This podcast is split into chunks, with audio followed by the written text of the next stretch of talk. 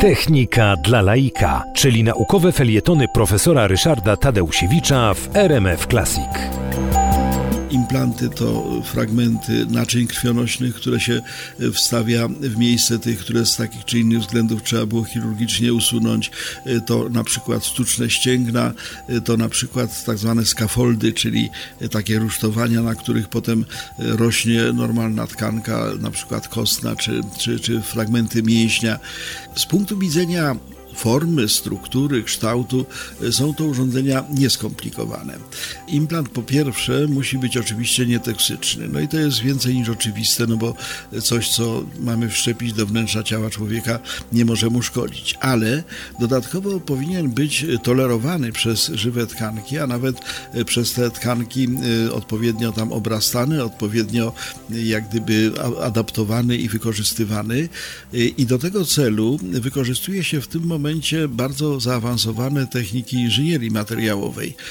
Inżynieria materiałowa to taka nowa dziedzina techniki, w której my nie zadowalamy się tym, że mamy jakieś tam surowce, mamy jakieś tam materiały, z których wykonujemy urządzenia techniczne, metal, drewno, kamień, no, rozmaite rzeczy, tworzywa sztuczne.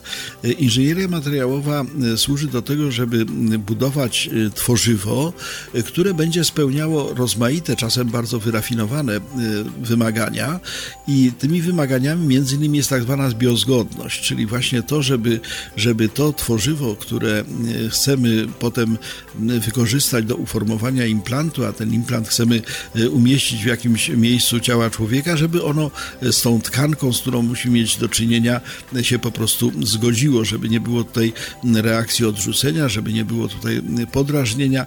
Jest to trudne. Tajniki techniki zdradza profesor Ryszard Tadeusiewicz. W chwili obecnej takim, taką substancją, którą wykorzystujemy do tworzenia wielu tego typu elementów, które potem dostają się do wnętrza ciała człowieka, oczywiście drogą zabiegu chirurgicznego, to są przede wszystkim włókna węglowe, rozmaite nano i pełne włókna węglowe, które dodatkowo mają tę zaletę, że w wielu wypadkach implant, który tymczasowo wszczepiamy człowiekowi w miejsce czegoś, co tam akurat we wnętrzu organizmu z takich czy innych względów zabrakło, potem się resorbuje, to znaczy w momencie, jak żywa tkanka przejmie tą funkcję i obuduje jak gdyby to węglowe rusztowanie, to sam węgiel się rozpuszcza, no i po prostu organizm to wchłania, pozostaje sama zdrowa tkanka.